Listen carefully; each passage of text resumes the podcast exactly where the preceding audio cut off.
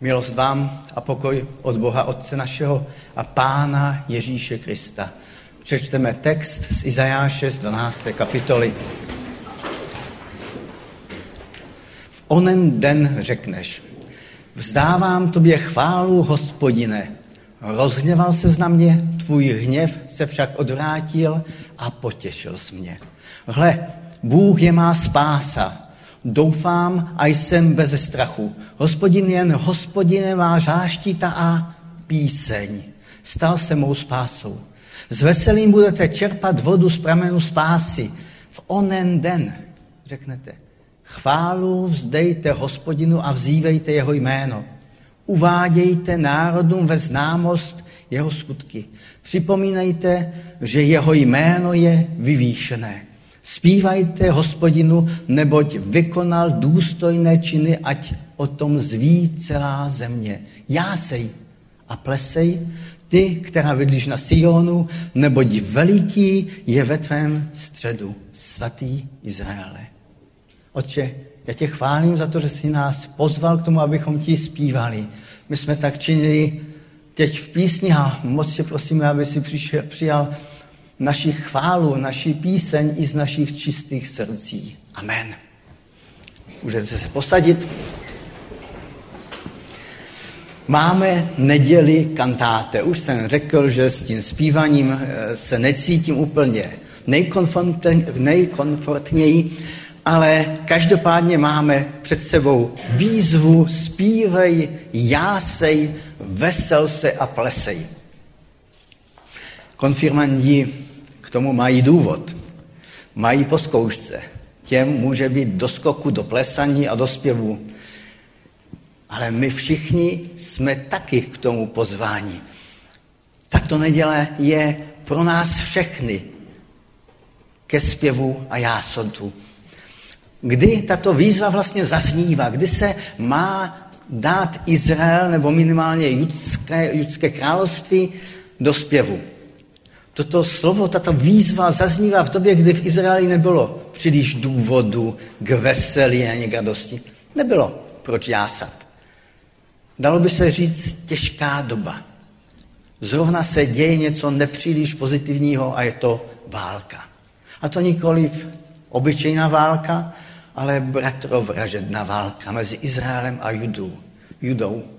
A do toho přichází Izajášovo potažmo boží hospodinovo pozvání, zpívejte, jásejte a plesejte. Člověk by si řekl, nespletl se s Izajáší, nespletl se s hospodine, opravdu toto pozvání je pro mne.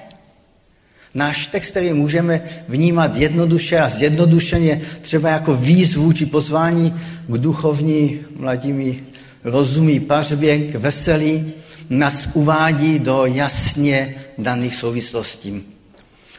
Eh, dovolím si odbočku do naší žhavé křesťanské současnosti. Vnímám, že došlo k docela zásadnímu posunu. Lec kdy a lec kde došlo k takovému jakoby rozpojení křesťanské chvály v hudbě a biblického učení. Jako kdyby lidi nezajímalo, co vyznávají, hlavně když se u chvál cítí dobře. Jsou lidé, kteří mají hluboké duchovní zážitky, ale nemusí nutně věřit a už vůbec nemusí věřit Biblii. Je možno takto křesťanský jásat na zjednodušený biblický post, po, povel, pokyn jásejte.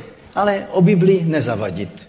Není chvála jako chvála, není duchovno jako duchovno. Měl jsem rozhovor před dvěma týdny zákaznice. Ptá se mě, jak to máte, pane Kaleta, s tou vaší vírou?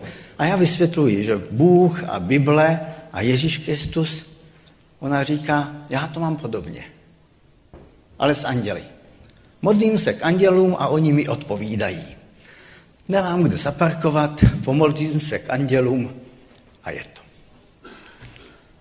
Nekaždé duchovno má svůj původ v Biblii. Klíčové minimálně pro mé chápaní tohoto úseku písma je první slovo. Navíc opakovaně řečeno. V onen den.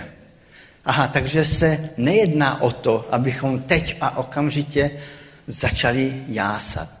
Jde o konkrétní čas. Asi nejde o to, abychom podobně jako ne příliš moudrých a rádoby vtipných televizních seriálů byli vybídnuti potleskem nebo smíchem, kdy se máme taktéž smát, případně u televize jásat. Teď tleskejte, teď se smíte. Takže kdy nastává ono teď, kdy propukne onen den? Onen den je v návaznosti na předešlou kapitolu dnem, kdy zavládne harmonie. Nastal někdy den, de, onen den, den míru, den harmonie, kdy se neválčilo, kdy bylo všechno v klidu. Ve starém zákoně nikdy. A řekl bych, že vlastně nikdy. Neznáme takový den z dějin Izraele. Nestalo se tak už proto, že Izrael skončil zakrátko v Asýrii a Juda za sto let poté v Babyloně. Takže kdy bude ten klíčový onen den, kdy zajásáme?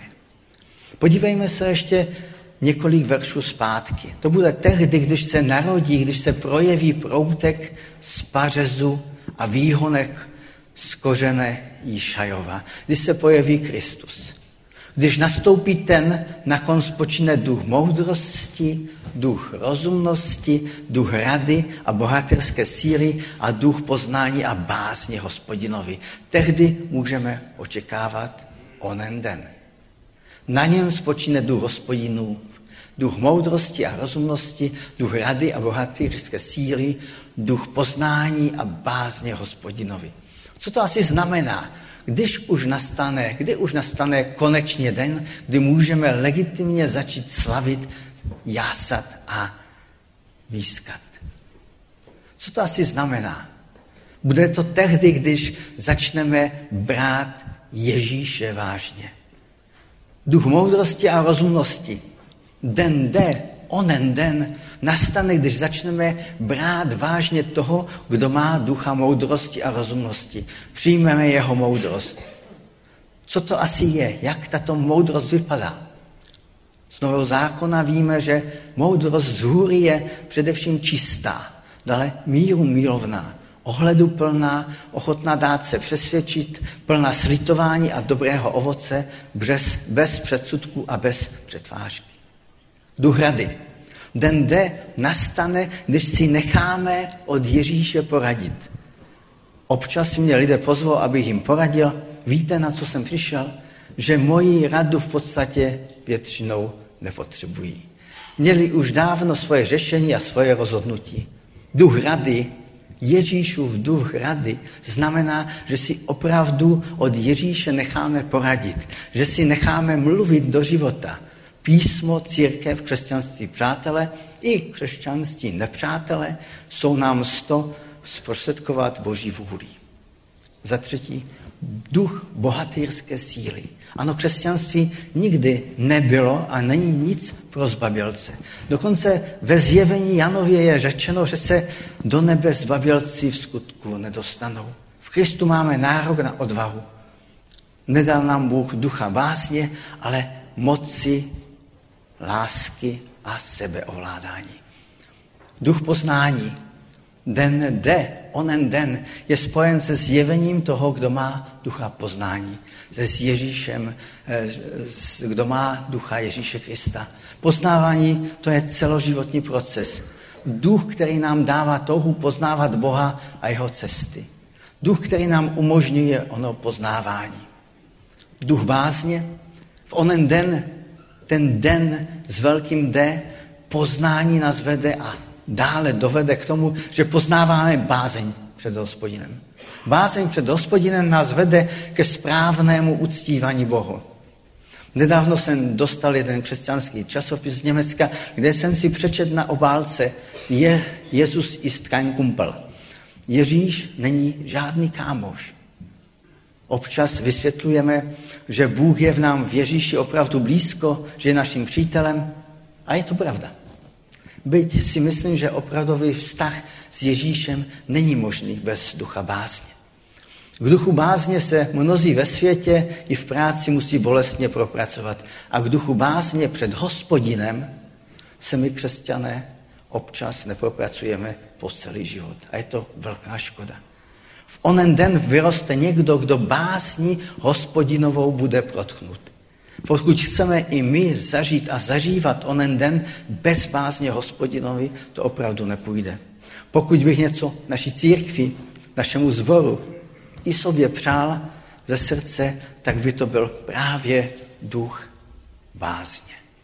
Takže výzva ke zpěvu, výzva kantáte, výzva k jásotu a veselí se neděje v nějakém nepojmenovaném a neurčitém duchovnu, ale je ukotvená v písmu. Máme právo očekávat onen den. Den, kdy vše špatné skončí a bude vše úplně jinak. Ale bez toho, kdo je výhonkem Míšajovým, bez Ježíše to opravdu nepůjde. Nelze očekávat den, den, onen den, aniž bychom toužili po duchu svatém, duchu Mesiáše, duchu Ježíše Krista. Duchu, který se kromě jiného projevuje šesti způsoby. Duchem moudrosti a rozumnosti, duchem rady a bohatýrské síly, duchem poznání a duchem bázně hospodinovi. Onen den může být takto i dnešním dopolednem. Takže můžeme zpívat píseň. Výzva kantáte je tu i pro nás. Jakouže píseň? Dovolím si navrhnout. Tentokrát to nebude nějaká moderní vypalovačka, nějaká chvála, ale něco staršího. Napsal tuto píseň Filip Nikolají, luterský pastor žijící v druhé půli 16. a na začátku 17. století. Byl konfesním luteránem, teď cituji, a po svržení tzv. filipistů navštěvoval během studia teologie ve Wittenbergu přednášky přísně luterských teologů. Pro své výpady proti cvingliánům, kalvinistům, katolíkům musel se svého domova uprchnout. Kalvinisté ve východním Frýsku a v Nizozemí Nikolajovi přezdívali divočák bíjící kolem sebe. Obrat v jeho myšlení nastal z podnětu vnější události. Jako farář ve městě Una ve Westfálsku zažil v letech 1597-98 mor, na který zemřelo 1400 členů jeho sboru. V té době vzniká píseň Jak krásně září třenka. Wie schön leuchtet der Morgenstein. Nahlédnout do okolnosti vzniku písně nám dává Nikolajův dopis jeho bratrovi Jeremiásovi, jenž působil rovněž jako luterský farář. Mor přestal řádit a díky milosti Boží jsem docela zdrav. Po celou dobu moru jsem zanechal všech sporů setrvával na modlitbách a rozjímal o věčném životě a stavu drahých duší v nebeském ráji před soudním dnem. Filip Nikolaj tyto písně pro svou útěchu nejen napsal, nýbrž jejich útěšnou sílu taky sám na své vlastní duši zakusil. Bylo to v době, kdy říká sám, přebývám na hřbitově, kde je denně odevzdáno zemi 24, 27 až 30 těl denně. V této době Nikolajové kantáte boží výzva ke zpěvu vypadá takto. Milovaný Ježíš je popsán v jediné sloce devíti adjektivy. Líbezný, laskavý, krásný, znamenitý, velký, čistý, bohatý dary, vyvýšený a vznešený. To je Ježíš. Takže Izajášův onen den je dnes. Ježíš je hoden, abychom jemu jásali a jemu zpívali.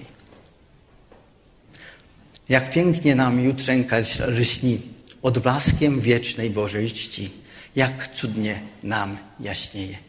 Gałązko ty z dziesego pnia Dawidu, Dawida synu klubu ma, wypełniasz me nadzieje. Jasny, krasny, jesteś wiecznie i serdecznie uwielbiony, nad niebiosa wywyższony. Klejnocie drogi pełny kras, żywota skarbem darzysz nas, dostojny świata królu. Znajduję w Tobie życia treść, przesłodka Twa radosna wieść, pokrzepia mnie w mym bólu.